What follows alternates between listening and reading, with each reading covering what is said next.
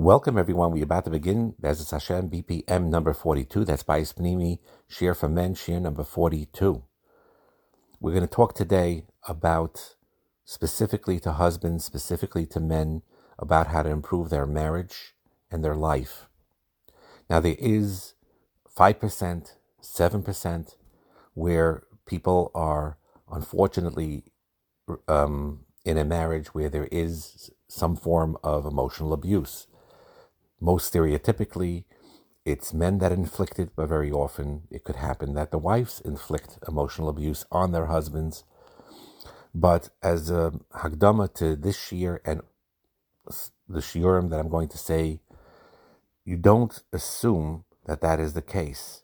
If you think that that is the case, if you feel that that's what's happening, you go to a professional, a marriage counselor, an objective outside person to see if there's a serious issue going beyond the norm pertaining to your marriage that is something that you're suffering from your wife inflicting it on you.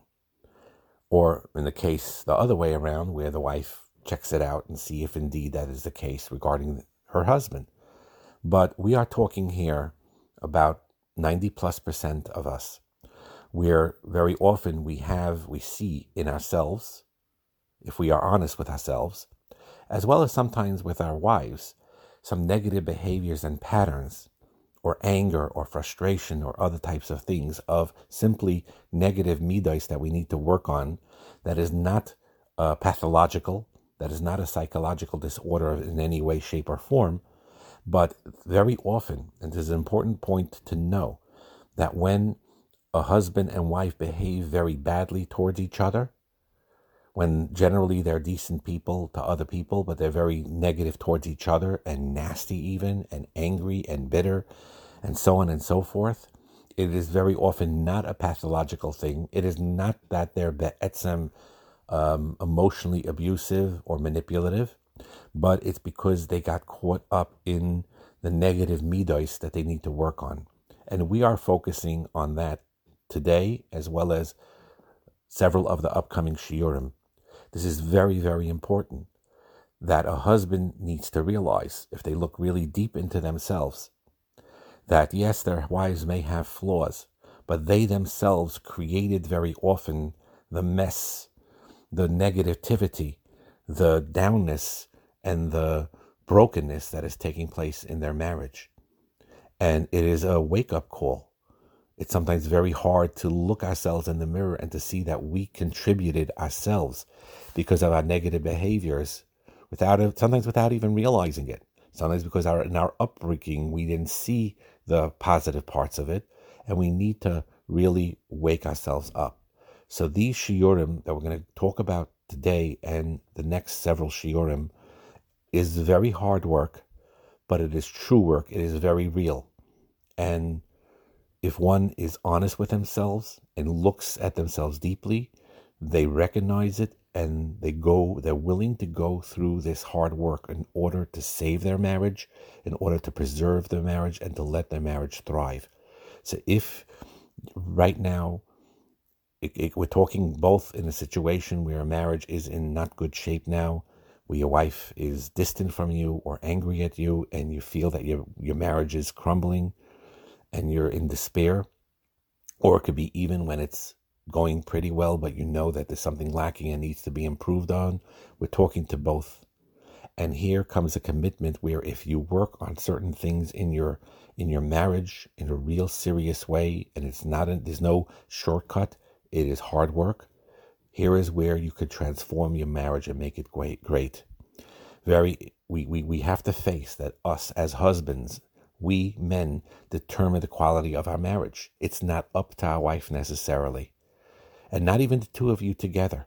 This is one thing that, in a mindset, especially if you know that you are very often responsible for some of those behaviors and attitudes that created this rift in the marriage or this weakening, is to own it up and take your own responsibility. Not look at your wife, but look at yourself and do the best that you can do.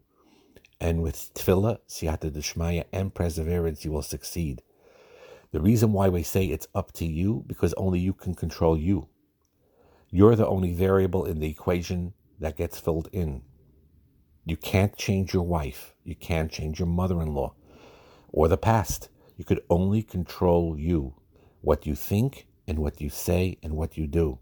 This is a basic premise to really all life situations to help cope with that, but it's especially true in marriage. And the key really is is and we're going to talk about it very profound ideas about of how to win your wife's heart back if she's estranged from you. And you keep it and then once that happens where you you really put your work in and your wife feels that you win won her heart meaning that she knows that you love her and she feels it and she knows it. Everything else gets easy or at least a lot easier than it is now. And it is up to you to do that to win and keep your wife's heart. And there's no fixed amount of effort required. There's, there's no way to say that I'll get to that point and then I could quit and relax. And and it's you know and and and something that's very important to realize. You're going to have different kufais in marriage. There's some times where marriage is mamish like Gan Eden, where it's just working. You're both getting what you want. You're talking about the right things. Your physical intimacy is frequent and wonderful, and you're as happy as any man can be. But as we know in life, every marriage at one point of an, or another gets lost somewhere along the way. Some get found, you know, afterwards and they hop it and they get back on track, and some unfortunately don't. And that's what we're trying to do to make sure that if you're off track, to get on track, and if you are on track, to make sure you don't fall off the tracks. But this stumbling block this challenge in marriage happens to everyone, whether they admit it or not, whether you see their public eye something different. So very often you could become frustrated, you could become bored, or you become seduced by the outside, other relationships that is in your brain that you could do. Or you get angry, or you get lazy, or you get exhausted, or sometimes you just simply want to check out. You'd rather be alone than be in this mess.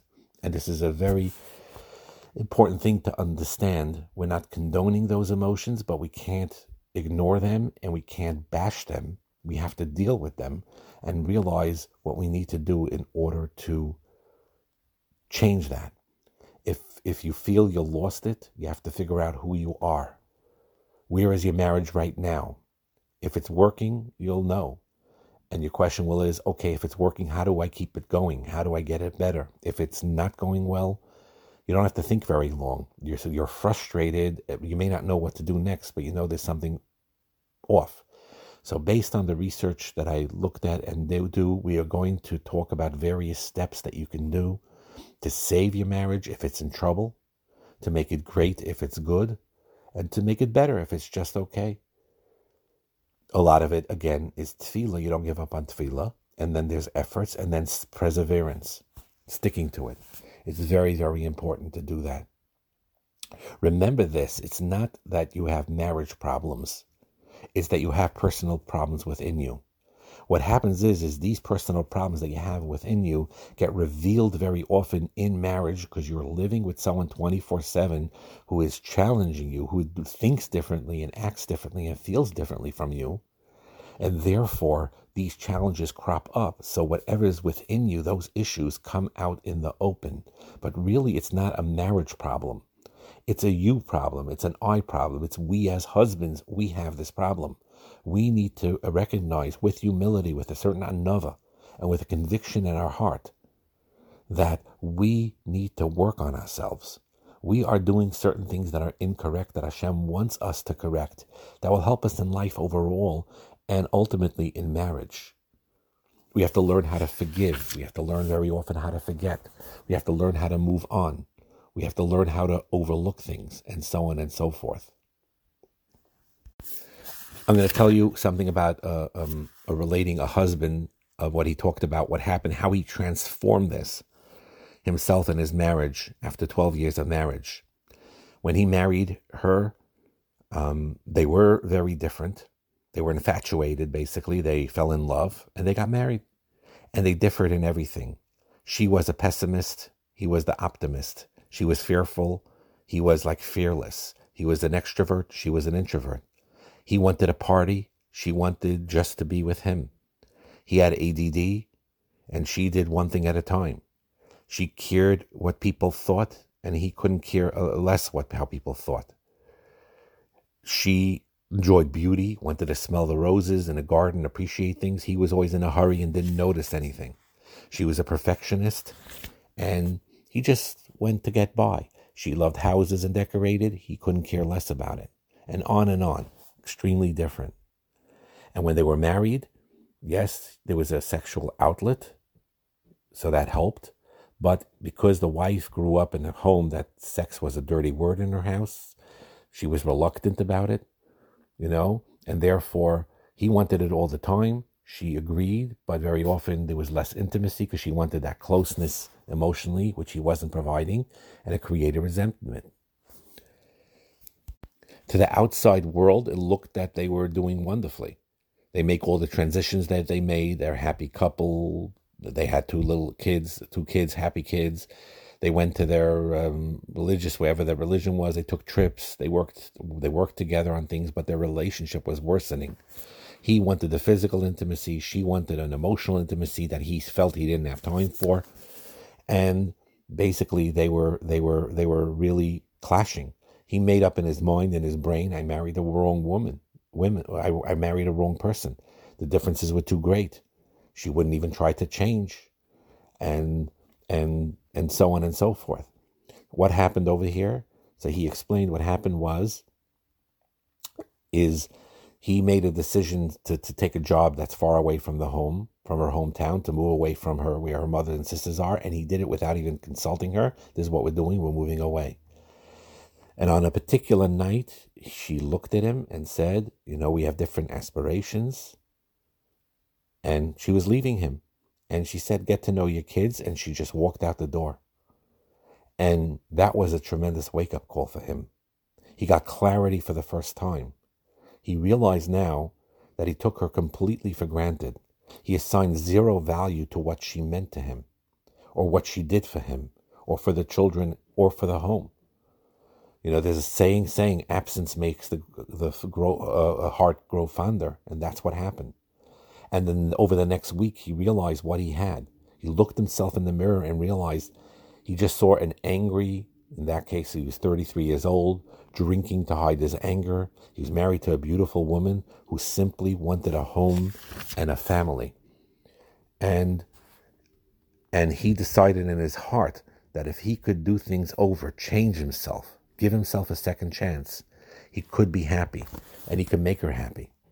But the problem was is because he had already 12 years in this marriage of worshiping his career and corporate moves, and being selfish, being insensitive, he already drove his wife away. He created an environment of criticism. He created an environment of rejection, a place where she would never measure up. He, he subtly threatened over the years, he realized, to abandon her. He became, he was restless, he was unhappy. And, and, but now he felt that he could be content where he was with his wife, but she was gone now. So before she had left, she left the house, he was with his kids. He was a good father, but now he really, really put his heart into his children. It changed him somewhat. It transformed him so, somewhat. The loneliness of her leaving, she started to think about, he started to think about all the good instead of all the bad. He thought now of all the things she actually did do and started to forget about the things she tried, he tried to convince himself that she was not doing. And he knew he had it in his ability in his heart to stop criticizing her. And he was already now ready to accept her as she was and stop trying to change her. And what happened in this particular situation is that the wife did come back, but he said, I'm only staying for a day. And let's see what happens.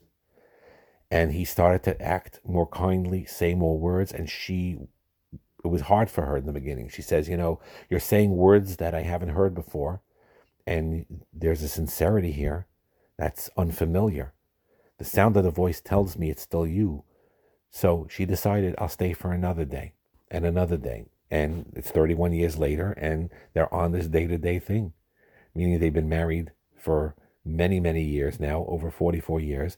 But it took a day to day radical change in him to win her heart one day at a time. And she, he looked at it, okay, he, she came back that day. I won her for that day. And let's work now on the next day. Full force, 100%. And then on the next day. And slowly, slowly, she warmed up to him and it got better and better. So here is something that you all need to know and learn. If you want to save your marriage, you want to create this loving marriage, you have to really, when in the beginning, very often, not with all of you, but many of you, there was chemistry, there was infatuation, the hormones, and so on and so forth. But when it is not like that, when that is removed and you feel that whatever you feel, there's a time to hit the reset button and to rethink things and to really, really make it your business to truly, truly change and that transforms any everything, and that could heal. So the next few BPM shiurim that we're going to be giving are extremely, extremely important. It's something that one needs to really. Um, it's not a matter, you know, these these shiurim in general are are, are types of shiurim. Uh, people told me that that for whatever reason, and again, I'm I'm just a malakit, like I say many times, that they confided in me, or their wives confided in me about their husbands, and vice versa, that the shiurim helped them where therapy didn't. And the logic behind it is not because therapy is no good. It's very important when therapy is needed to go to therapy. But what was is is sometimes a husband or a wife feels threatened by the therapy because they're told things that they don't like, that they need to change. And they don't like it and they rebel against it. Over here, it's a little different. The truth is, is a lot of things that I'm going to be saying here and in the next few shiurim, you're also not going to like. And it's going to be hard to accept. And it's going to be necessary to find the willpower within you to change. But because this is a recording, you can simply shut it off, choose to listen or not to listen. That's your choice. So you you you that is why sometimes this is effective where okay, no one is I, don't know any many of you, uh, almost all of you, I don't know you personally. I don't know who you are. I don't know anything about your life. So it's not me telling you specifically, you got to fix this, you got to fix this, because who am I? I know nothing of you. But very often, because I am saying these general concepts that are that are truth, and and the person from the other side listens to it, and it's not their therapist telling them, or the Rav telling them, or their wife telling them, but it's just ideas that they're incorporating in them. It creates that shift to realize, hey, I need to change. I need to work on myself. That is why, for all of you, it's really a plea.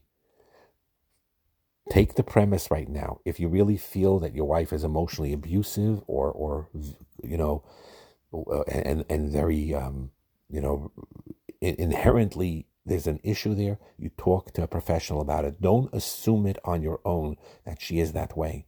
Talk to a professional that way to determine it. If indeed she has a, an abusive nature, let the therapist or the marriage counselor determine that through couple therapy, through invo- interviewing both of you to acknowledge that fact. But don't make that assumption. Your assumption is is that bad midos and generally create these rifts in marriages. And when we work on it in ourselves, the first step is to look ourselves in the mirror. And for all of you that have courage to do that, you will see tremendous transformation. It is not easy work, but it is worthwhile work. And it is clear if you keep to these ideas and these tasks that we're going to talk about day in and day out, as hard as they may be, and it'll take time. It'll take time before your wife warms up to you. It'll take a time before you may see results. But you don't give up and you say, yeah, mashiyah, results or no results. This is what I'm doing day in and day out, and I'm working hard towards it. Ultimately, it will help. Ultimately, you will see it. And you will change for the better. It's not about just when you change yourself, you're changing your life, and then you're changing your marriage. Like we said earlier, very often what you have here is not a marriage problem, it's a you problem. It's a problem within us, within ourselves, that we have to work on certain midos and work on ourselves very hard in order to become better human beings. And ultimately, we become better husbands as a result. And if we keep at this and if we strive for this, we will be matzliach. Bracha and hatzlacha.